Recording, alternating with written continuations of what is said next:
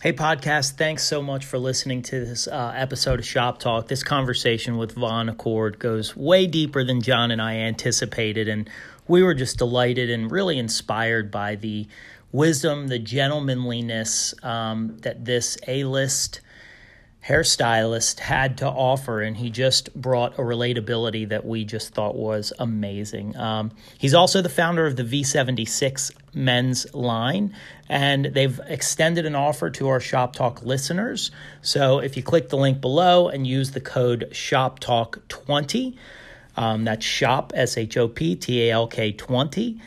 Um, they'll extend a 20% off on the retail purchase. So, anyway, um, that's for you guys. Hey, for salon owners and managers, it's your last chance this week to sign up for four day intensive. So if you've been on the fence about this and you're thinking, you know, I really want to take my salon to the next level. You know, maybe we're busy, but I don't understand where all the money's going. Maybe I want to learn how to grow my team to the next level or strengthen my culture. All of that is in there for you. And so um, that's a four day workshop. It happens May 16, 17, and then the next two days are on the, I believe, 23rd and 24th. That's two back to back Sunday, Mondays. I hope I said the dates right. Anyway, um, you can email us at info at 124go.com to attend that workshop. And if you happen to be a Kuhn salon, which is awesome, Kuhn uh, partnered with us on that. And so you can use your business building dollars to uh, attend that workshop as well. So if you've got some dollars in the education budget and you want to spend them in a good way to help your business grow, that would be a great investment of that um, money. So um, with that said, guys, you're going to love this episode with Vaughn Acord. Um, enjoy it. You know, I just I, I started doing them, and and for whatever reason, it went from doing GQ and and uh, Esquire magazines like that, and then it started to roll into uh, musicians, and then it was celebrities, and then it was photographers at a certain level, and then you're at the White House and presidents mm-hmm. and senators and all kinds of stuff. So um, it was I just felt comfortable there with.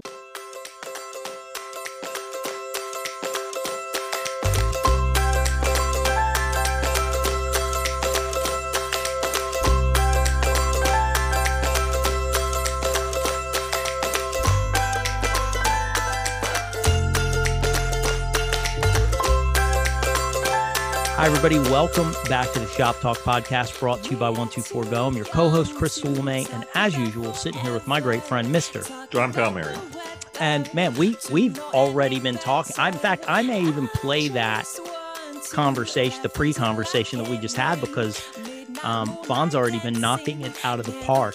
P.S. I've heard your name as Vaughn Acord, but I noticed that you when you came on, it's Michael Vaughn Acord. That's correct. So, I go by Vaughn in the hair world. This has annoyed some clients that I've had for a real long time because just recently someone was sitting in my chair and with everything we've been through, she was sitting there and someone came in that knew me from you know high school or growing up.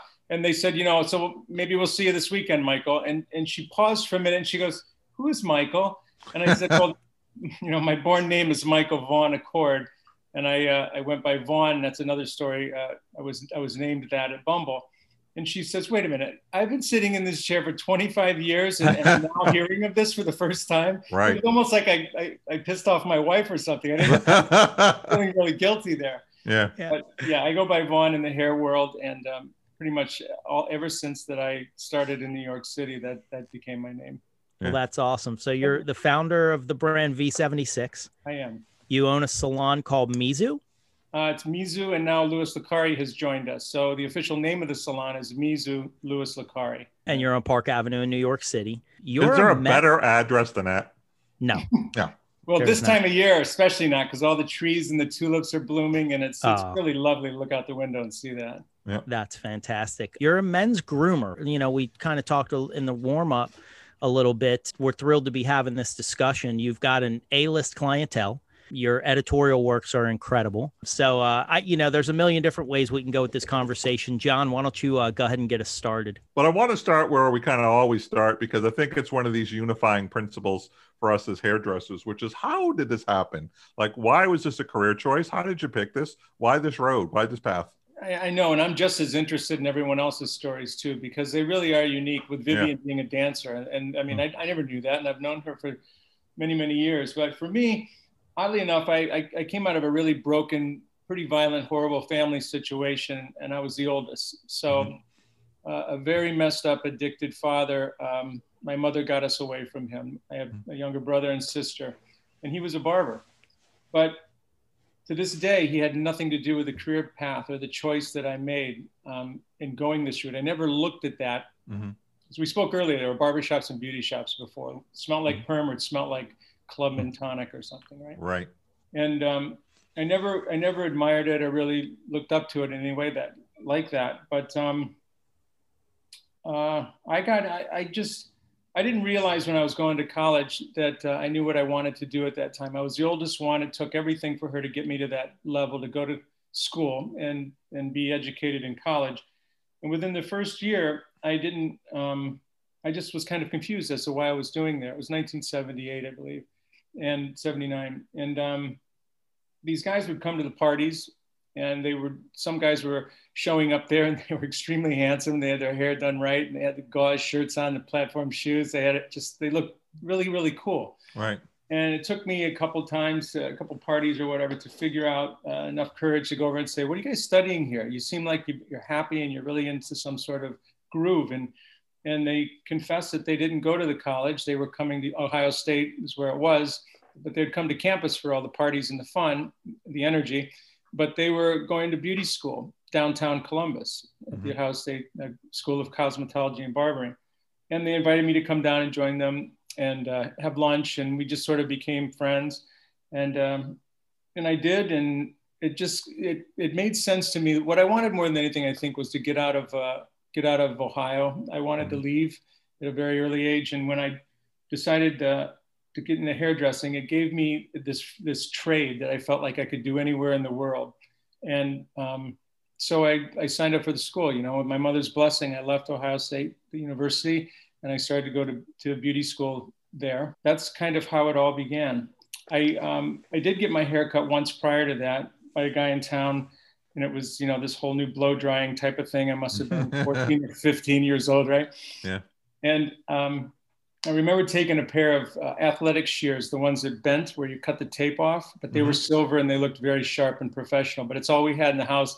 And I, I wanted to see if I could cut hair. I wanted to try it. Mm-hmm. So I, I got my brother, who was seven years younger than me. and if I if this was at 14, so he was seven and 70, yeah. And uh, I he looked like a botched pumpkin. It the chunks of hair were just taken out in these giant squares. I didn't know I yep. didn't know like where to put the comb when I pulled the shears up, pulled the section up. And um, anyway, I, I, I, remember giving up, walking away from it, and, and, sort of forgot about it that afternoon after school until my mother got home from work, and I heard her, and the exact words were "Michael Vaughn." that's how it works. Those are two. You know, my first haircut was in 1976. That's when it was, and that's why V76 took on the oh. name. My poor brother my poor hmm. brother. Um, I was got 16. to be first. Yeah, got to be the first one. I love that you forgot about it. I kind of forgot about it. Well, there's something to do after school that yeah. day, and then because yeah. it didn't work out so well, I was just kind of moving on to the next thing. 16.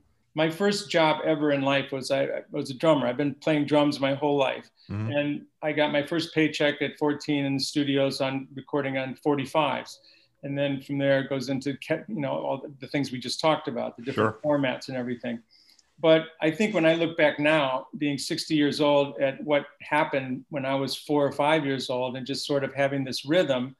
I mean, blow dryers are a rhythm to me. People mm-hmm. walking, mm-hmm. you know, in this apartment in the morning, I just I hear rhythm all the time and pick up on it. It's funny because clients will come in and they'll say, "I'll say, wait a minute, I, I have to go and correct this song, or, or you know, we've got this service where you can they just pump out music different times of the days digitally. Right. And if I don't like the song or the direction it's going, I can go in and just correct it, and it does its own algorithm. Mm-hmm. And I'll say to them, uh, I just I couldn't I couldn't deal with that last song, and they're like, "There's music playing." yeah, so right. It's funny yeah. how some people just hear things all the time. Um, but I I put the connection together more when you think about it. I think it was for me it was using my hands. It was mm-hmm. something that I could physically do that made sense and became a tangible thing uh, to make money and do. Yeah. Uh, no, would I would I have ever thought that I would end up in Europe doing the things I did and come back and live in New York City? It's the last place I wanted to live, and now I've lived here longer than I've lived anywhere in my life. So um, it was more about I think just uh, like you said, the trade, using your hands right. more than more than um, trying to reflect on the, uh, some of the other things, and certainly certainly not my um, father's career. Let's talk about New York for a minute. How did you get from Columbus, Ohio, to New York? No, there was. I uh, we were playing music on the weekends. I, I, was from Cleveland, right outside of Cleveland. This college town called Oberlin, which is a big music town. Mm-hmm. Yep. And there was a small little boating community north of that called Vermilion, Ohio. And it's like a Nantucket feeling sort sure. of boating town. And to this day, people from Cleveland uh, go there and have boats and all that stuff. Sailing happened a lot in the Great Lakes. So um, I would go on the weekends and we'd play music. And then I, I um, started playing with a band uh, recording with them, and then I became part of this band called the Pony Boys out of uh, Cleveland, and we, we started opening for the Eurythmics and the Ramones and Culture yeah. Club and the Thompson Twins and the Church and all these big bands that were coming over at that time. Um, and then we would go to we would go to Boston, we go to Pittsburgh, we go to Cleveland, we go to New York City at various times and be on, on tour with them for a couple of shows as the opening act, looking to get signed by their labels or just be seen by these large crowds. Right we've always been to shows and see the opening acts and stuff. So one weekend I was here and we were playing and uh, in New York, and um, I went to this club called the Limelight on an off night, and this lady came up and said, uh, "Can I?" Can I uh, interrupt you for a second? I said, "Yeah, what's up?" And she says, uh, "What agency are you with?" And I said, um, "We're here we're here playing, you know, tomorrow night you should come. So my friend Pete, you know, in this sense, she goes, no, I just, I just wanted to know what agency you were with and I, I didn't know what she was talking about. She goes, here's my card. Just, you know, I might give you a call or give me a call. And I did. Uh, fast forward, you know, like a month later, I'm in, in magazines in my underwear doing ads for uh, various campaigns and stuff. Mm-hmm. So I went back to Ohio. They flew me to, to New York. I started testing and doing um, doing various shoots and, and making a lot of money, not really understanding fully what modeling was and what that career and all that stuff was. And oddly, oddly enough, my mother was the one that uh, called me one day. I was in the salon, I was cutting hair. Phone rings. It's your mom. I picked up, and she goes, "When you were in New York, did you take pictures a couple months ago?" and I said, "Yeah. Why?" And she goes, "Go get Harper's magazine, page 67. I know my son when I see him in his underpants." And she, but I wasn't even talking about it. Yeah. You know, I made a little bit of money and did that. So there came a time uh, where they I signed with this agency here called Click, and they wanted to send me to Europe for um, you know months. Mm-hmm. And but I was cutting hair, and I was just getting my career off the ground uh, near Oberlin. So I checked in with my uncle. and he, he was just sort of like the the rock, you know, mm-hmm. and um, helped me out a lot. So he said, "You can always cut hair. You'll you'll be able to cut hair the rest of your life. Why don't you go do this? You can." You can go over there and live and understand the mm-hmm. currency and you know learn another language if you'd like but take advantage of this at, at, your age and go over there and do that. So I did, and I ended up living over there for four years and coming back and forth to the States. And while I was there, um, I was doing an ad for Vidal Sassoon, or, or um, I think it was Trevor Sorbie, and he had mm. come out with a product for the very first time. And the, the person who was grooming me was Vivian. Hmm. And um, we started talking, we hit it off, and I said, you know, are you going to taper the back or, you know, um, is there a lot of graduation in this? What products are you're using? And she looked at me at one point and said, well, how do you know so much about hair? Like, where are these terms coming from? People don't right. usually talk about tapering and graduation. And, and I said, well, I'm licensed, I'm a licensed hairdresser. You know, some things have happened and I ended up over here. And she goes, you, you should get back into it someday. You'd, you'd be great at cut, doing hair, you know, if, mm-hmm. whenever you're done with this, and of course it has its expiration date, modeling is, mm-hmm. sure. you know, for seven years. Um, so I remembered that. And then you know, when it was time to come back to uh, the States, my wife had graduated from college. She was at the UN in Geneva, so we were kind of over there together. And she said, I want to live in Miami, uh, San Fran, New York, some sort of a port city because I want to do international business. She was studying politics and international business. Mm-hmm. And we ended up in New York. She goes, Why don't we live in New York? You're working there. Mm-hmm. And I said, New York City? You really want to live in New York City? And she says, Well, you're working there. And I go, But yeah, but I come and go. It's not like I'm there every day. right. You know, yeah. Like crazy ass city, you know? Mm-hmm. Yeah. And um, so I said, All right, we'll try it for a couple of years. We'll give this a go for a couple of years. And um, two years after that, I just said, you know what, I'm, I, I don't want to buy anything here because I want to mm-hmm. leave. When I want to leave, I don't want to be stuck owning something and not be able to sell it. And we bought our first apartment. Then I said, I don't, have, I don't have kids here. This is not how I grew up. It's not how you grew up. This is right. for kids. I'm not going to have kids here. And then after two kids, she's laughing at me, going, "What? You, I hear you. I don't don't bury me in New York. so, that's how I ended up here. And then um, the agency wanted me to go to Japan for six months, and I really had just gotten there with Jill, and we were about to get married. And I said no to the agency. And when I said that, that was guaranteed money for both of us that kind of got hmm. pushed away. You know, it wasn't becoming a career. And now I'm now I'm going into marriage and I'm thinking about a family and all that stuff. She said, "Get back into hair. You're always good at hair. Why don't you get back into hair?" And I called uh, Dwight Miller, who's another icon, mm-hmm. sort of mentor of mine, a long time ago. Worked with him.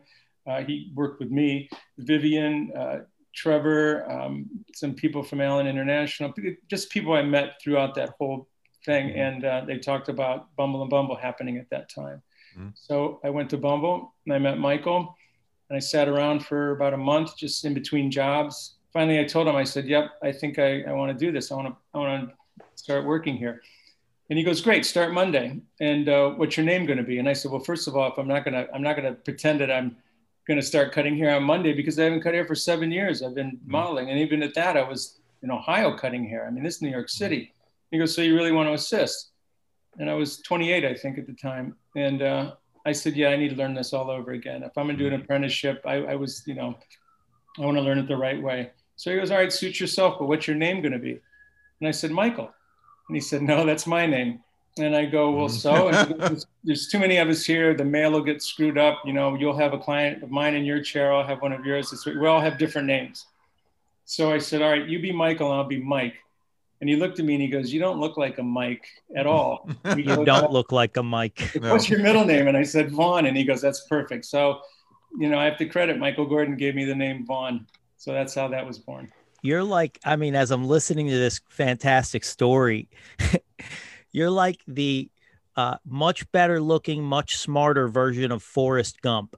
Mm-hmm. It's like you you ended up in every perfect possible place. Well, you know, yeah, Dwight Miller and Michael Gordon, and you know, sitting in Vivian's chair. Vivian's and, right. Vivian's doing uh, your hair on a shoot. Like, how does this happen? And Trevor, of you know, of course, but you know, ending up over there with Trevor, and it, mm-hmm. it's it's so interesting because so many people. I mean, you took a. It sounds like a, a full seven to eight year hiatus. Mm-hmm from doing hair. When you came back around in the hair and you were sitting with Michael and you were kind of seeing that happen and unfold and considering this as like, okay, I'm going to do this. What were the things when you got back into it that were that you felt like I'm really landing with this this time around? I think it was just those aha moments we've all had as hairdressers. You know, you're frustrated, you're frustrated, you're frustrated, you can't do it, and then boom, it happens once, right? Yeah. And then you see the magic. So was it my eye that was adjusting to it and I was doing it all along but not seeing it? Or was I really not doing it correctly and I had to break through and, and finally see what it was that uh, was in my way? So mm-hmm. I think the trickiest thing about the difference about being educated at this level is the final months is really your your eye. You know, not knowing when to stop a haircut and not kill it, to step away from something and say, that's great. I, you know, this wasn't a, this wasn't a meal. I didn't make a Thanksgiving dinner here. It's not right. a makeover. It's a little sandwich. I made some adjustments, but this is really looking good right now. And understanding that that's just as valuable and worth every penny that's being paid to me as much as uh, completely doing a makeover on somebody, whether it's male or female. And just because I um, have specialized in men through these years, and again, that modeling career kind of mm-hmm kind of helped my comfort zone with those level of photographers. I, I do women too. I, my 50% yeah. of my clientele, that's what I was going to say, is female yeah. as well. Be, because Bumble was such a place, Michael was one of the first um, places where you would start to open up a magazine and look in the spine and see who did the makeup, who did the styling, you know, who mm-hmm. did the mm-hmm. hair, who was the right. photographer. So those jobs were really starting to roll in, and the magazines were healthy at that point. And celebrities were coming into Bumble, mm-hmm. a lot of mm-hmm. models were coming in, and then the men's thing started to happen and um, you know i just I, I started doing them and, and for whatever reason it went from doing gq and, and uh, esquire magazines like that and then it started to roll into uh, musicians and then it was celebrities and then it was photographers at a certain level and then you're at the white house and presidents mm-hmm. and senators and all kinds of stuff so um, it was. I just felt comfortable there with guys. I just felt like as a guy, uh-huh. maybe the modeling had something to do with it. It was educational. It was an experience. There was sure. something there that was a value when when you talk about fashion and, and me being in hair. Mm-hmm. But um, it was just a place where I, I felt I felt like I knew what looked good on a guy. I want to talk more about the Bumble piece for a little bit, if we could. Sure. Having gone to Bumble's school back in the early 2000s, there was a cultural difference. You said that you had spent a little bit of time just kind of watching and observing and, and being in the salon. You're not going to remember this, but because uh, it's a, a, million people walking in and out of there. But I had gone to the school one day, uh, uh, school for the weekend, and then spent two more days just hanging out in the salon. Mm-hmm. I had asked if I could just just hang out and watch, and they said sure. And one of the people that came up to me and said hello was you, um, which I thought was really interesting because everybody was busy. Everybody was really busy, and that was Except great. no, it wasn't that you were busy. You actually stepped away and took the time to say, "Hey, you know, tell me what you're doing here," you know, and, in a nice way, like tell me why you're here. What is it that you're you're doing? And I told you, you know, I wanted to learn and I wanted to absorb. I think what I, what I wanted to say is you were willing to give out the very thing you were looking for. You were willing to put out what you were hoping to get from other people. Um, talk to me a little bit about that. That makes Who me took... feel really. That really that, that really makes me feel good. I'm I'm glad that you remembered that, and I'm glad you shared that with me, and I'm glad I did that. Yeah, you took the time to come over and say hello, and you had a busy day because I stood there all day and watched. Um, but yet you still took that time and effort T- tell me what's behind that for you. You were in our house. You know, that's yeah. uh, that's a, and this is where um, we spoke earlier about this guy Win, and I listened to his his whole thing. Right. Yeah. Um, two things I want to touch on here. People feeling really, really safe. You know, the things that that people want and need, and and I've found over the years, from 9/11 that week that happened in mm-hmm. the backyard here, to um, the, the salon is just such a place of of of community you know it mm-hmm. goes it goes beyond the uh, the egos and, and all the uh, the stuff about your the latest greatest hair and all that i'm sure people want to do that but don't you realize after all these years that, that people come and they connect with you and they want to talk to you and they want to share things with you and it's such a big part the psychological part of what we do mm-hmm. can't be taught in school you mm-hmm. you have to just you have to learn that and accept it and get good at it or or you, you don't you're just a talented hairdresser and you, you know you, you, care less about the people and there's a lot of those out there too mm-hmm. but it's it's just a sense of community i think that in the inner cities um, the gay world for years would go to these cities because they were welcome there mm-hmm. they could mm-hmm. reinvent themselves they could be themselves mm-hmm. in these suburban areas and i'm talking about the past things are mm-hmm. changing thank god for sure. the better after all these years but back you know 30 years ago or more um, you would see more men in the salons because I think uh, a lot of them were trying to discover themselves, um, mm-hmm. trying to be happy and accepted places, and those cities were the places where they would congregate to do that, whether they were going there to be designers, stylists, dancers, actors, um, models, hairdressers, whatever. I think that the small number, from my experience over all these years, even though I've, I've seen plenty of them too, is the straight guy that's in the salon doing women's hair and doing doing um, guys' hair and whatever. Mm-hmm. But uh, I just wanted to touch on that because two things. Win Win said that you know one of the keys to to being a successful leader in a salon is that you have to it has to be a place where it's safe and people want to know that they belong there. And um, so when you walk into my you walk into the salon, I feel like it's mine. I've been there um, mm-hmm. successfully, and it's like I want to welcome you, and I want to I want to share a mm-hmm. little bit about the kind of fun we're having there, and and see what you're up to and where you're from. I mean, I there's a general curiosity with me anyway, but um, and I don't mm-hmm. remember that exact moment what was think what I was thinking about, but I do feel I'm, I'm proud of the fact that I went over and talked to you because something was something enticed me to do that. You know, you're a salon owner of you know I, it looks to me I've I haven't been in your space, but I've seen pictures of it. It looks like a pretty big, beautiful space in you know on Park Avenue in New York City. Um, I guess I'm curious when the ownership leap happened for you because you worked with Bumble for some time, and then tell us about that.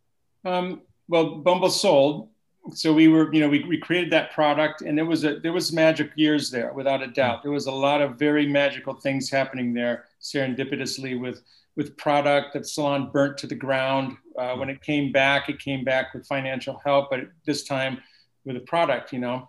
And then, um, so the opportunities way before we're doing what we're doing here through digital means, we had to travel, we had to get on planes and go to salons and encourage people to see stuff. And, and what they would be informed with were magazines. And sometimes across the states, if you wanted to spend the money, you would get these European magazines like Uomo Vogue and, and um, just various, there was official all kinds of magazines. And you wouldn't know what happened during the shows until these magazines came out a couple months later. Yeah. Now you know what happened at the shows like minutes after it yeah. happened and things right. are being duplicated. So, you know, there was uh, really quite a change with all that stuff happening then. But when Bumble sold to Estee Lauder, it shifted the dynamic for some of us that, and, and the reasons why we went to Bumble to begin with and what we created when we were there to begin with. So that became, um, then, then I started thinking more and more about, you know, getting out and, and creating um, an atmosphere where we really appreciated the clients coming in and, and, um, and just a whole different client experience type of thing. At that time, Damien and I were looking, because I've done this with partners, it's not just my place. And I, you know, this is done with teamwork. Uh, the Belgrade group out of Boston is huge uh, influx of cash and, and resources to us. Damien and I left. We wanted to go do something. I met him 20 some years ago before this happened at Bumble. He's a Sassooner. And, um, and he's an education driven sort of dean of what we do. And he was at Bumble, and, and he's also doing that at, um, at our salon, or, or was, you know, when we, we had the freedom to do all that stuff. So he and I um, met with Vidal Sassoon's son, Elan, and, and Vidal, and uh, this group out of uh, Boston, a couple distributors, and we they were opening a Mizu in Boston. They were looking to open one in New York City and one in Washington, D.C. And they were going to build a school on the grounds of Boston College, where this school would be, you could dorm there you know, you could actually live at the school for two years instead of an inner city school. You have to come and go like what we grew up in. Mm-hmm. There would be um, other curriculums like the history of hair, going way back into um, the very beginnings of hair, like why was razor used at the time, and what is what are the French doing versus Sassoon? What was that movement when Sassoon came and changed the, the, the context of everything? From what? What did he change it from? And who are these mm-hmm. celebrated hairdressers and wig makers? I think Michael did a book called Hair Heroes or something. Mm-hmm and he celebrated many uh, very, very successful and needed to be known hairdressers throughout uh, the years. So there was a curriculum that was going to involve that, like the history of what you're doing. Also touch on the psychology of talk, talk, touching another human being, talking to them, sometimes about things that you'd rather not talk about, or hearing things you'd rather not hear. How do you how do you bob and weave in and out of those conversations safely? And um, of course, learning how to perm, cut, color, and do all those things too. But if the school was at Boston College campus or nearby there, then you've got this pool of students as possible models that would be coming and going from there. You would be able to dorm there. It's in an education-based city, so it just all made sense to uh, to bring up, elevate the whole craft there in a different way than what we grew up in. And then the idea was for the Mizu salons to take those stars. It's almost like you have a farm club in baseball, and you know, like this guy's throwing 100 miles an hour. You know, we got to keep an eye on him. And uh, everyone gets educated and gets a fine education, but you're able to, to offer jobs in one of those three cities to people you really know and can see that they're going to fly, have everything it takes from their attitude to their skills to all that sort of stuff. And then 2008 hit. So we had signed on with this in 2008. The, the Mizu in Boston was being built uh, on Boylston Street in the Prudential Center, right where the um, the bomb went off for the marathon. Yep. Marathon. Yeah. Um, a couple years later, and then Washington D.C. Uh, that was just a sort of a Chevy Chase area was a uh, it was under construction, so that one fell through. They were willing to give up the spaces and, and keep the deal, but they weren't going to give any concessions to a couple years free rent or anything like that. Mm-hmm. We, you know, we had just taken on two floors on Park Avenue in Manhattan, and uh, so the money was just like 2008. Everybody was scrambling to figure out what was going on. Right. They had to sell the building, gave up the, the school idea in Boston. Uh, the Boston Salon was, was already built and about to open, and we had started construction in New York. So those two salons um, were the two that took off under that Mizu name. Mm-hmm. And, um, and to this day, Damien and I are with a group out of the Belgrade group out of Boston are still running um, the, the salon on Park Avenue. We, uh, took on Louis Licari, 40 year veteran, another just celebrated gem in the industry, a, a Ralph Lauren gentleman with a, a, another incredible um, book of clients and um, just a celebrity and all kinds of histories on the Today Show every week. He's just a wonderful guy there. But he was done. He said, "I don't want to do another lease. You know, I don't want to. Mm-hmm. I don't want to be responsible for all this stuff. Um, I just want to do my thing. I've got these ideas. I got a great clientele. I'm on the Today Show." And he was looking to fold into like-minded address and mm-hmm. um, and people. So we took him um, the July prior to COVID, he came over with what he said was going to be about 10 people. it ended up being 33. Like his entire staff came over. Wow. And, and uh, it was just air traffic control of where are we going to put these people? How are we going to do this? Mm-hmm. And, um, and we were just starting to sort through a lot of that when, uh, when COVID hit. So mm-hmm. that's, that's really filtered out so much for so many reasons, for so many salons, but that's, right sort of where we are right now. We got a good core group there. The salon is now called Mizu Louis Licari. We mm-hmm. put his name on the door. Um, I like the idea of what happened at Bumble, where there were a lot of stars there. There were a lot of people, and it wasn't always about Michael. Where's Michael? Where's Michael? Right? Right. It was people went there to see what was going on at Bumble. Mm-hmm. And when Damien and I opened the salon, I didn't want it to be my name or his, and I didn't want it to be all about me. Product, the product is a different thing. Sure. I'll I'll, I'll wrap my arm, arms around that because that's my baby mm-hmm. and thought about it for many years. But the salon is about a team of people. And, and I liked that. I liked what was happening at Bumble uh, at, mm-hmm. at that, those years. And, um, and I liked the fact. So when Louis came over, a couple said to me, look, he's not, he's not joining you as a partner. Why, why are you putting his name on the door? You, your name's not even on the door. And I said, he's earned that. You know, he, he's, he's earned that. And if he's going to come over here, then I want people to know where he is. I want people to find him. My ego's not so big that it's going to bother me that my name's not on the door and his is. It's okay with me. Just let's bring the business, let's do the business and create the culture that we that we see happening there. So that's kind of the story about how what happened with Mizu from the very beginning, where we are today, and then again why it has that uh, extended name of Mizu Louis Licari now. Love it. I love it. I want to stay down this road, but before we do, because um, Vivienne Mackinder's group and team um, introduced us, and they they made helped make this uh, conversation happen. The reason why um, this conversation happened is because you have recently been collaborating with Vivienne uh, on a project called Hair Heroes, and you're going to be living inside of her platform having a series. I, I'm I'm assuming without having seen it yet, I'm assuming the series is men's hair, and so where people can actually learn from you uh, through Vivienne's platform on, on, men's hair. You want can we can we do a commercial for that right now, and then I want to circle back because you just opened up an, another entire beautiful can of worms. But sure. let's talk about hair heroes for a minute. Think about this: thirty years ago, or thirty plus years ago, she's grooming me for a, an ad for Trevor Sorbie she shows up in Miami, um, and I've been in touch with her, but we lost, you know, like a decade or so. She was doing her thing. I was at Bumble doing whatever. And uh, when uh, LBP Luxury Brand Partners uh, did a big show about four years ago in Miami, showcasing Oribe, R&Co, V76, Smith I remember It. I think there was uh, IGK was there, mm-hmm. and um, I came off the stage after my presentation to her, and she was crying and she came up and she just was so touched by i was talking about how do how do men become men? You know what does it take to be a man? What is a man defined as today? Who taught us all to do what we do?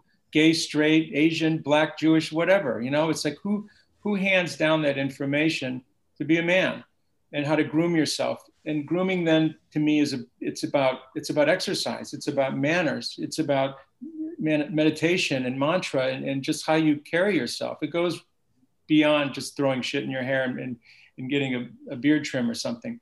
So when she came up to me and was so touched by all of that stuff, I, I, just froze to see her there and to not know she was in the audience and for her to respond that way after all these years and the stuff that I admired about her, you know, and still do.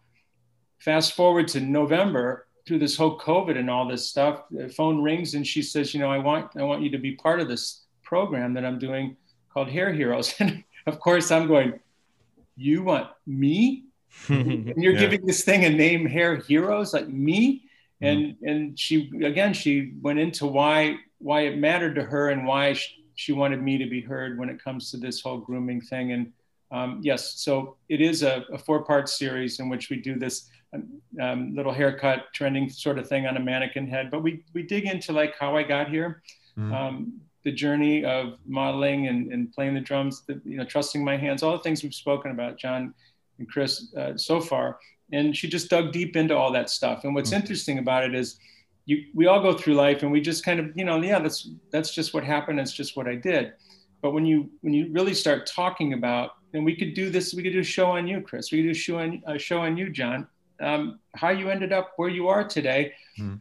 You start to really remember all of these things, and then the dots start to get connected and she mm. she's so gifted at doing that mm. and she's so elegant and she's just got such a lovely tone to her voice and she's just so damn smart and skilled at our craft yeah um, so you know it was um, it was a, a, pleasure to spend three hours plus with her one sunday afternoon and go through a bunch of this stuff and she broke it into segments and uh, and she added me to the names of you know Mark Hayes and, and Sam Villa and all these people that she's got on, on these programs, these celebrated hairdressers, some of which are new to me as well as I'm probably new to some of them. Mm. But um, yeah, she did a great job of putting this program together, and it does exist on her television. Yeah, uh, that's that's awesome. And so, if you're listening, just so you know, we'll have a link to uh, HDTV, Hair Designer TV, Vivienne Mackinder below, and you can check that out we talk to so many salon owners, and one of the things that we do, Vaughn, is help salon owners profit. Um, mm-hmm. And the guy that we work for, you know, has six salons, we 10 million ish in revenue a year, but we're in a we're in suburban markets. I'd love to talk a little bit about salon profitability. Like I, you know, I'm I'm sure the questions popping up on salon owners' minds pre-COVID, you know, even pre pre Louis how the hell do you profit in New York City on Park Avenue, you know, when salons are struggling to do that across the world in, in normal overhead situations? The only thing I can say about that is, again, you, I don't do this alone. This comes with a team of people that are right. dedicated to making these things happen. And the reason why I went with LBP versus um, J and J and some of these other big houses when I was thinking of doing uh, Malign, even Target, we were talking to like Sonia Kashuk, they would make a um, the reason I went with Luxury Brand Partners because they were the team that came from Bumble, right. and not just I just did it, not just that I knew them, but they they had done it before, mm-hmm. right? I could have gone with money when it came to open up in a salon. I had so many people willing to throw me millions of dollars to open up a salon and get away from Bumble and go to Park Avenue or anywhere in the city, but then they would be looking for dividends in 16 months, right? And and right. the pressure of that. So I picked the Belgrade group. I picked these guys that had several salons, um, different level salons throughout the Northeast. Uh, again, through Vidal, Elan was a little part of that. Actually, Elan was the one that introduced me to his father and these guys. And um, so they've done it. They know what August feels like in, in the dead of summer. They know mm-hmm. how to prepare for the holidays. They th- those ebbs and flows that happen in the salon world. Um, were what was interesting to me than just getting money. I wanted people that knew how how to talk this talk and walk this walk, mm-hmm. and they had for years. So that's why we signed up with Belgrade Group. That's why I signed up with LBP. Is there was experience there in both both parts, and mm-hmm. and Damien too. I knew I know what I'm good at. He knows what he's good at, and you know, and sitting down and doing payroll and crunching numbers constantly. It's it's it's very important to be informed as to what's going on and how to keep things at certain levels to stay profitable you know the cost of goods in the color department versus what you're paying off in commissions to your staff for retail. If you want to give uh, those vetted staff members after five years or so a two week vacation where they actually get a paycheck when they come back based on their their last year's earnings instead of in my day you go on vacation you save up as hard as you can you go away for a week or two you not even a two you can't afford to go away for two weeks you go away for a week you come back there's no paycheck there's no tips and, and it's twice as hard to get the horse back into this thing. So I wanted right. to provide paid vacation for people that, that dedicated those years to me. Medical too. I mean, between HIV positive to carpal tunnel to now COVID, you know, you need some sort of medical opportunity to, to offer your staff. You can't just say, you know, you're on your own here. Mm-hmm.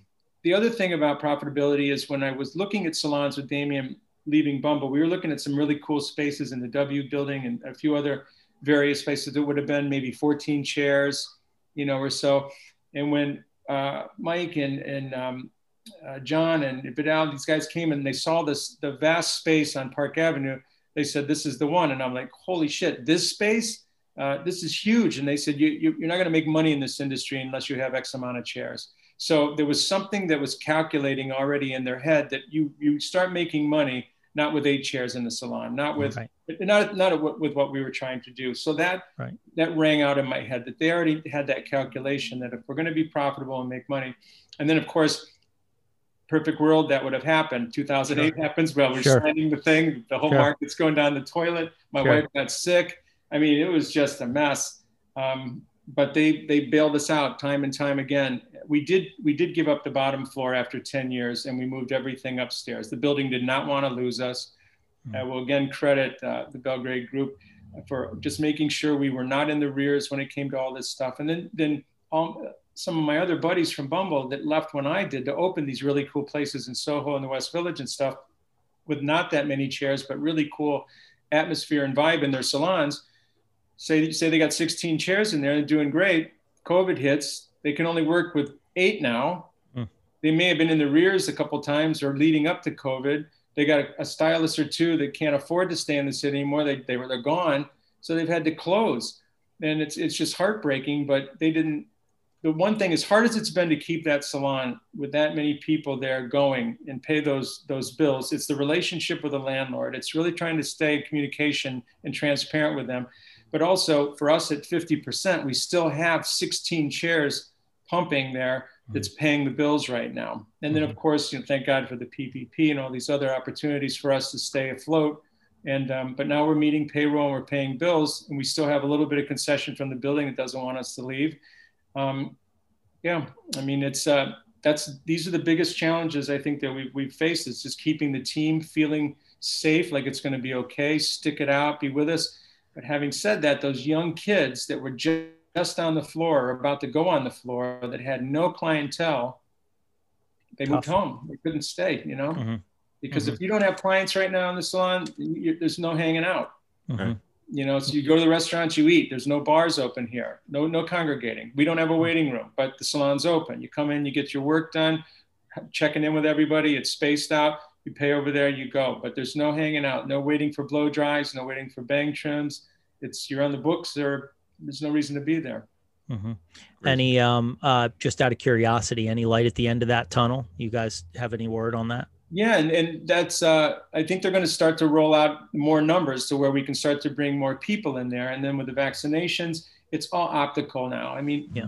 how if, if the three of us are vaccinated and we're all masked up and we decide to get together in New York City in December for a dinner, and we're the three of us are walking down Fifth Avenue to our restaurant, and the place is just bursting with people. I mean, John might go, you know what, Vaughn? I don't know, man. There's a lot of people in there. I'm not very comfortable uh, with the way that looks right now. A year ago, we would have all said, let's go see what's going on. This yeah, yeah, yeah, yeah, yeah, yeah. So the same with the salon. You walk up and you you you're right there at the front door, and it's there. This the the clients are going to feel comfortable, or they're or they're going to feel like you don't know what the hell you're doing, and they're, they're going to X out of it. So I don't know what those optics look like. I think it's it's a few more chairs. It's not like all of a sudden we're sure. back 100%.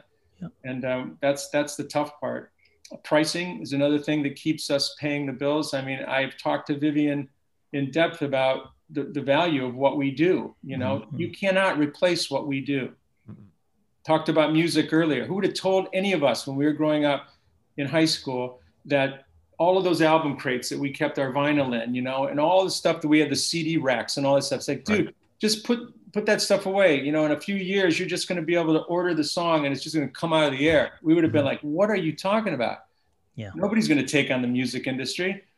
The mm-hmm. point I'm making, you can't do that with what our, our industry provides mm-hmm. people. And it was so apparent and evident during COVID. A hundred percent out. A hundred percent. I mean, that it's a conversation we have on a regular. And, um, it was we said the same thing you know we we had the essential conversation and obviously there were things that needed to be taken care of before salons got back but um, but we talked a lot about i'll tell you the most mentioned people by politicians were hairstylists. Yeah. like it was the biggest conversation. That politician looked like they had their haircut that one didn't that one and it's because you know what? People wanted to feel connection.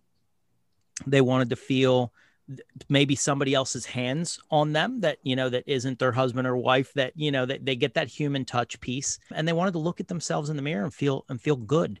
I love your not just saying the word value but i can feel your intention behind when you say value. You you you're talking about the experience that the other person receives almost on an intern not almost on an internal perspective by sitting down with you for that 30 minutes. And when they leave the how that betters their experience of life. And on the opposite side hairstylists missed being with their clients as well. Mm-hmm. you know they missed the ability to contribute which is you know a, a natural human need of all of us is we want to know how to, what's my part? How do i play? What do i give and you know uh, that's why so often when people leave the hairdressing industry they become a nurse. And nurses become a hairstylist right? Mm-hmm. because they know that they can take care of people. I would love to see our industry raise their prices. I really would. And i think they've gone too low for too long. There was a yeah. study done years ago. I mean 30 years ago was the average price of a haircut in, in the united states of america and it, that, that's including top salons in San Francisco, Boston, Miami, Dallas, every place, right? And the barbershops and the strip malls. And the average price of a haircut some 30 years ago was around $50. You, you throw them all in a barrel, barbers, mm-hmm. everything, right? Yeah. It was just done recently. And guess what the average price of a haircut was? $50. It was around 50 bucks. Imagine buying a car with a 30, mm-hmm. 30 year previous tag on it or, or a right. box of milk or groceries or anything. Yet for some reason, we do not, as a group, grab yeah. ourselves, uh, hang on to that, and, and just say we've we've got to go up. We're also afraid to raise our prices. Right. And now more than ever, if you didn't see what just happened, mm-hmm. when I say that, show up to work on time, be be clean, be professional, yeah. have you know, smell good, educate yourself, do all these things, and start to own that responsibility for that touching of that other person, that petting of that person, and listening mm-hmm. to them cry. One person's coming in, they, their mother mm-hmm. is dying, right? The next mm-hmm. person's going on a vacation to Hawaii, and our moods just kind of all day long are up there all over the place. Right. And, um, and that's a thing that it, it, goes beyond just the hair cutting part of it all. It is a mm-hmm. connection, and and it's crazy out there in the world. When they come into our salons, they want to get, they want to feel better about themselves. They want to look great. They don't want to think about it. Yeah. And, and it's just priceless to me. You know, it really is. One of the things that we notice in our salons, and I'm going to use the word that I hear often, is I'm afraid to do men's hair. I mean, I mean that word is used in a sentence. And I'm always finding that interesting. And maybe just because I've been doing this a little bit longer, I'm like, well, what are you afraid of?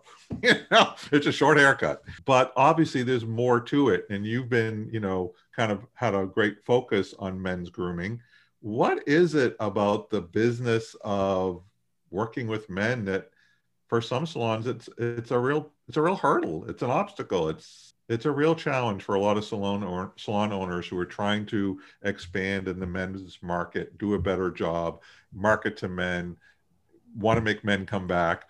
Men won't spend as much money they say. Obviously none of that's true. But what are your observations of having doing this long enough?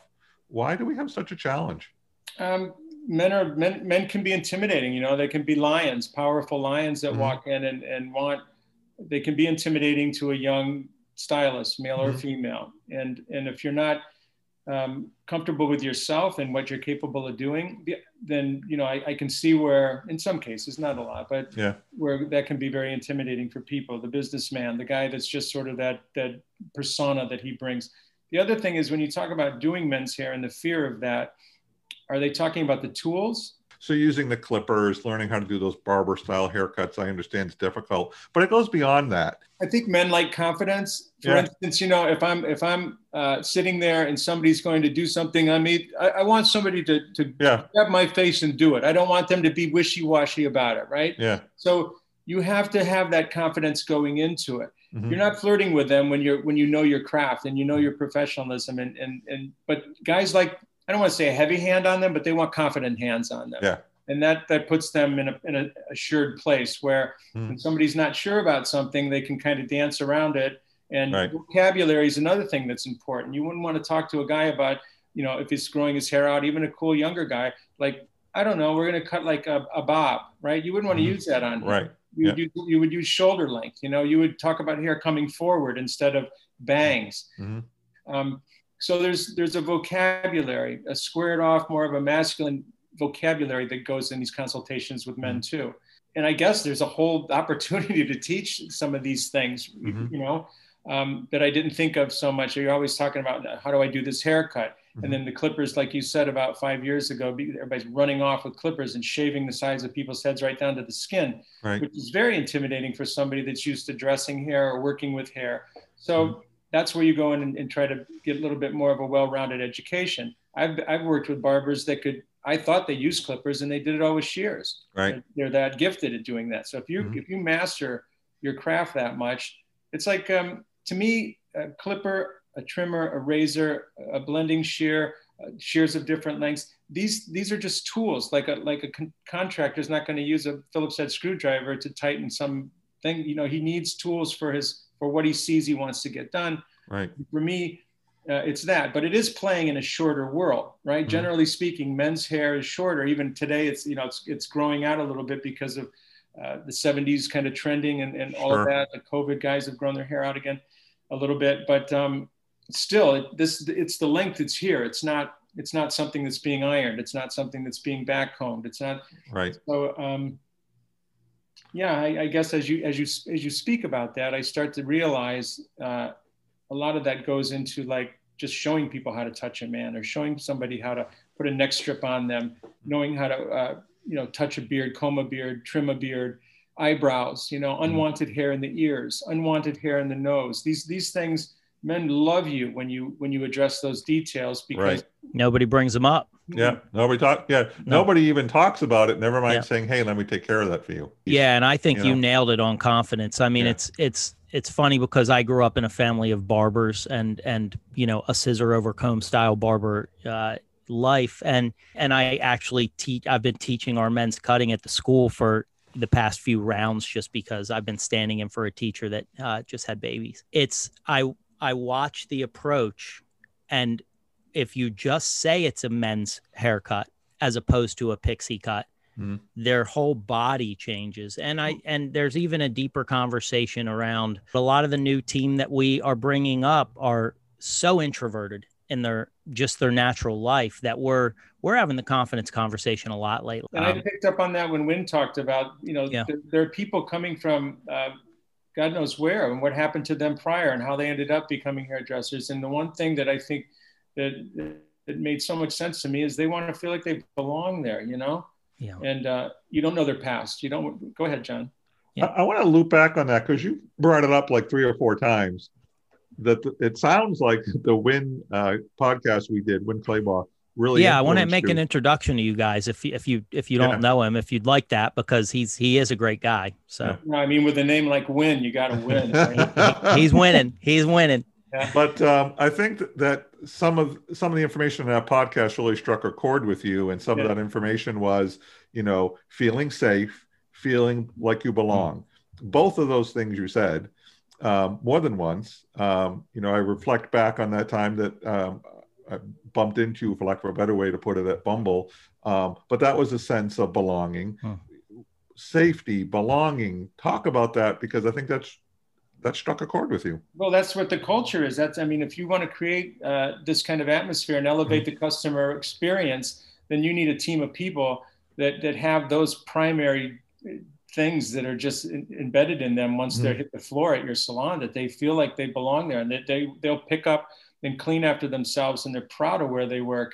And um, but when you when you deal with as many people as you do, Mhm. both of you, and and Winn does, and I do, the, the stylists that come and go, the um, the apprentices that come in have no idea their backgrounds, you know, and what they're trying to overcome. Uh, you know, for lack of other observations, the barber barber world, uh, there's a lot of people that have been incarcerated that, that Mhm. learned that skill while in, in jail. And um, so you just don't know, you know, you Right. really don't know. And, and what you want is to give them that crack of being who they want to be today, now that they're joining your team or there to study and become, you know, try to be part of that thing.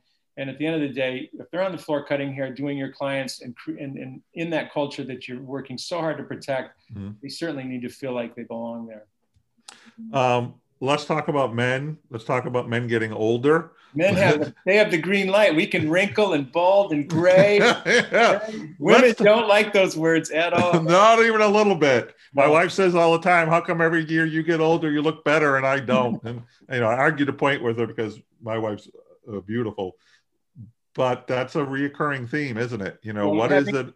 Yeah, what is it? Having said that, it doesn't mean that men want to gray or Right. go bald or wrinkle. They all want to look as best as they can every day too. Mhm. So why? What is that dynamic that that where women, if they need color, they need color. Right. If they got extensions in, yeah, I got some extensions in. You made my hair longer.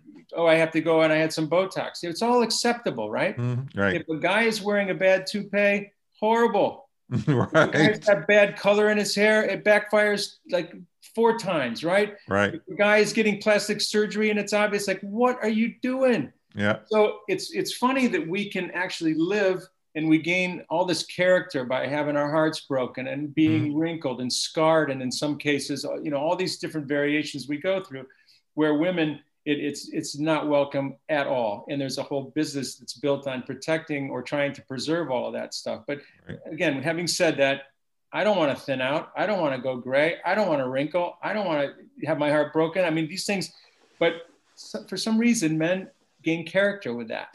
right. Yeah. Um, when we talk about that character, and you talked about this a little bit, and I want to dig a little deeper into it. You know, who teaches men how to be men? And being a man doesn't mean being able to punch somebody in the face or drive a car faster or make more money than than your wife does. There's there's a whole bunch there that we're missing.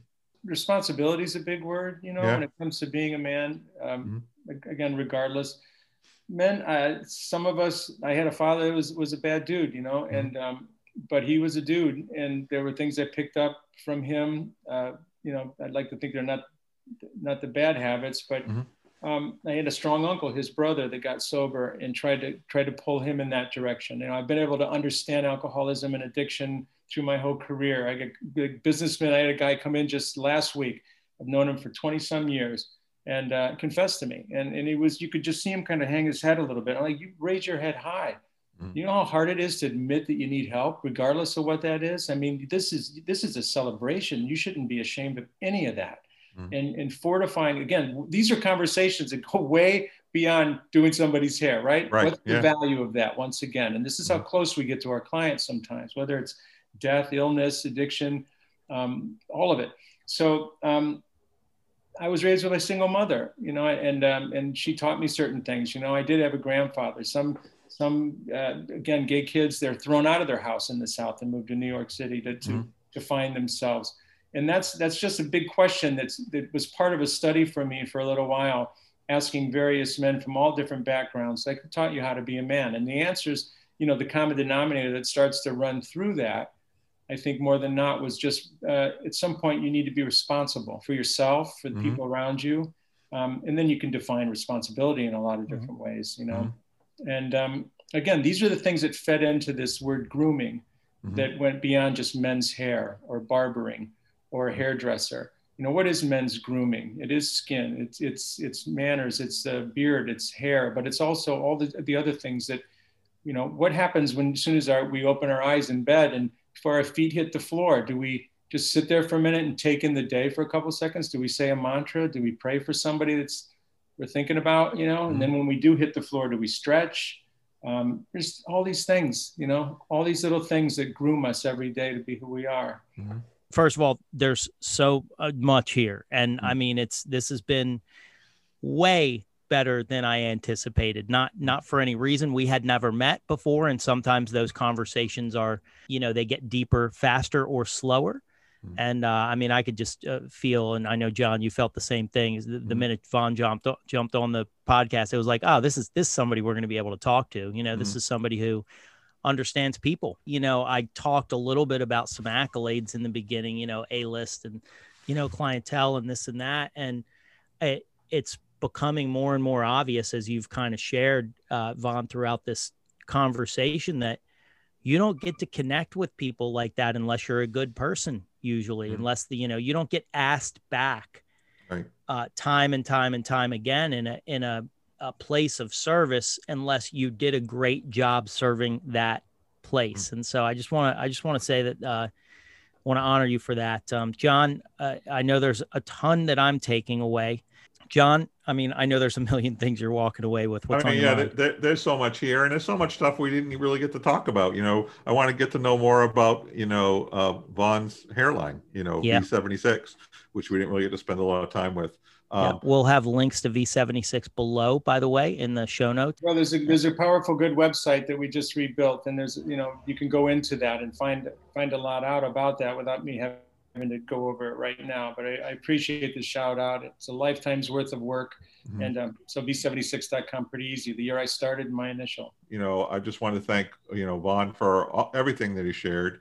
You know, everything from you know what it's like to make that transition Eh, you know, as a hairdresser, what it's like to build a culture, right? Whether you were part of the Bumble culture or the Mizu culture that came afterwards, you know, what it's like to be responsible. You know, I find it interesting that when we talk about, you know, being a man, that we're talking about things like grooming and we're talking about things like a mantra and we're talking about things like saying a prayer for somebody in the morning you know being a man isn't just about smelling good and having a nice haircut it's about being a good human being.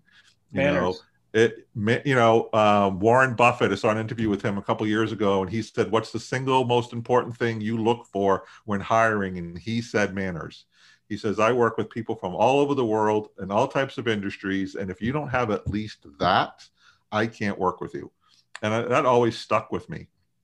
Um, and I know I reflected on this a while ago, but it's still a, it's still a memory of something that happened 20 years ago, right? Where I had bumped into you at, you know, Bumble and that kindness still, I still remember that, right? Think of all the people we as hairdressers have that moment with, and we don't even recognize it because you spent a little time listening to them. You spent a little time being kind to them. They get to open up with you and talk to you about their addiction. Um, you know, what better job than we does anyone have?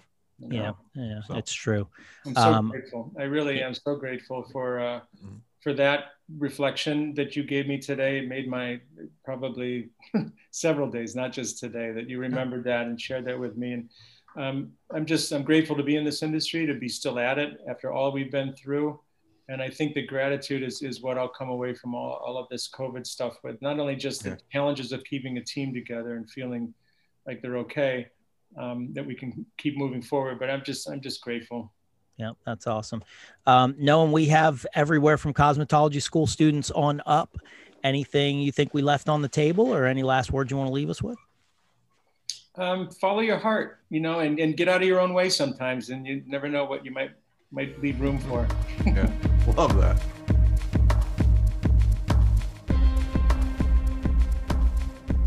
Hey, John, I was just thinking back to the time you and I wanted to start a podcast. it wasn't that long ago, but it was, wasn't it? It's the truth. And the reason why we wanted to do that was because we wanted to bring people, you know, some of the best conversations with some of the best icons in the industry. And um, we met another real icon in the industry who's doing something similar, maybe at a higher level. Mm-hmm. So we're on with Vivienne Mackinder today. Isn't that exciting? That's great. You know, what you're talking about is that um, whole series she has on Hair Heroes, right? Because Vivienne's taken that idea that we originally had, which is how can we connect with these icons in the industry, and Vivienne's taken that, you know, as you said, one level higher. So, you know, Vivienne, such a great series. Where, where did this come from? Where did this idea for Hair Heroes start out?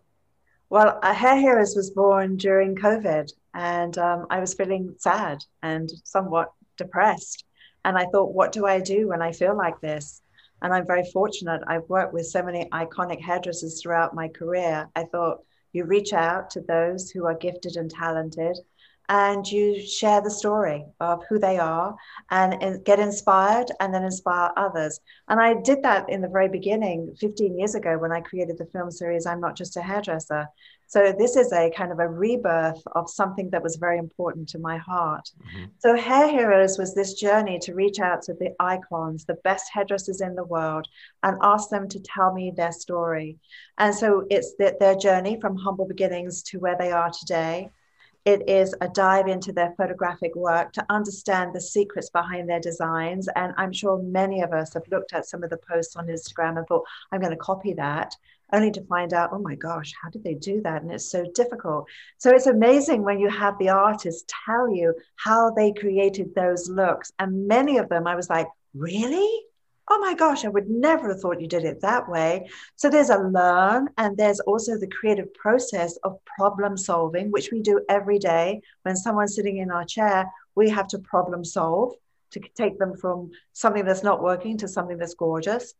So we go through the Hair Heroes photographic journey, and then the Hair Heroes, I ask them to teach me something, which they all laugh at.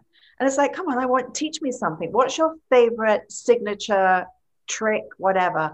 I want you to teach me. And they do. And it's been so much fun to be taught by these famous, famous hairdressers. And then we finish with a dive inside the artist's mind to look at how do you overcome challenges, how do you overcome intimidation or frustration or whatever that may be. And therefore, when, by the time we are complete, we've been inspired, we've been motivated, we know we go underneath the hood of mastery. And I think the greatest deception of all is that mastery appears simple and it is not and a great master makes it look easy. Mm-hmm. So when you start to unravel it and you start to understand the workings of mastery, little pieces of it will rub off on you because who you associate yourself with, you'll become more like. So I always believe human behavior is contagious. And so to me, it's the responsibility to have these iconic people inspire, lead, motivate us.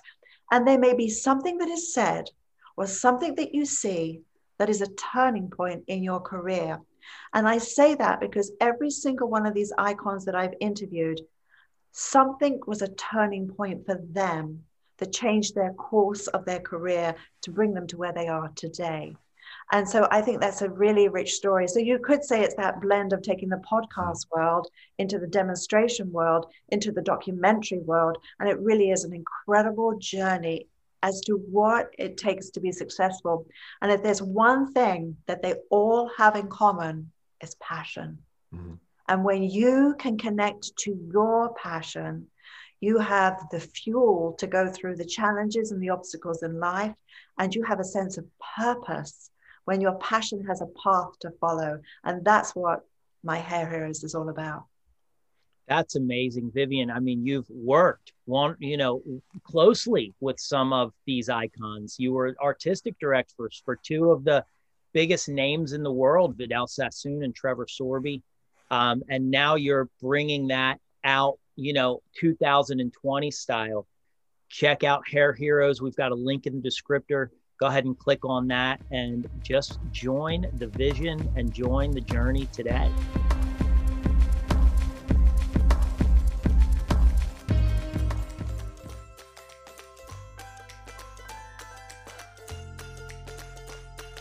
Every time we have one of these conversations, I walk away with a little bit more than I knew before I came in, and I love that about these podcasts. Yeah, it's amazing. Uh, we also walk away with a lot of gratitude to our listeners. You know, we, we, we're watching those listens go up. There, we, we hate to ask, but we know there's a few things we need to ask for. I don't hate asking. Not even a little bit. Hey, for those of you who haven't heard me ask before, five star reviews. You got the phone in your hand, it's down by your lap. I don't care where it is, but it's not that far away from you. Five star reviews. You know you want to do it. You know you love this podcast. Share it with the world because every time you create a five star review, an angel gets, gets his wings. Did you know that? Yeah. And while that angel is getting his wings, it helps us move up. Um, you know, it helps us get more noticed in the podcast world helps share the message. And if you're really being served by this, which we hope you are, um, you know, we'd love for you to share that with some other salon owners. The other thing we're going to ask you to do is to follow us on Instagram at 124.go as well as Facebook. We're going to get more active on our Facebook page. And so if you're a Facebooker, then uh, follow us on Facebook at 124go. And um, if you're a grammar, please tag us in your stories and we'll do the same uh, in ours. So thanks again for listening, everybody. We will see you on the next episode. Bye.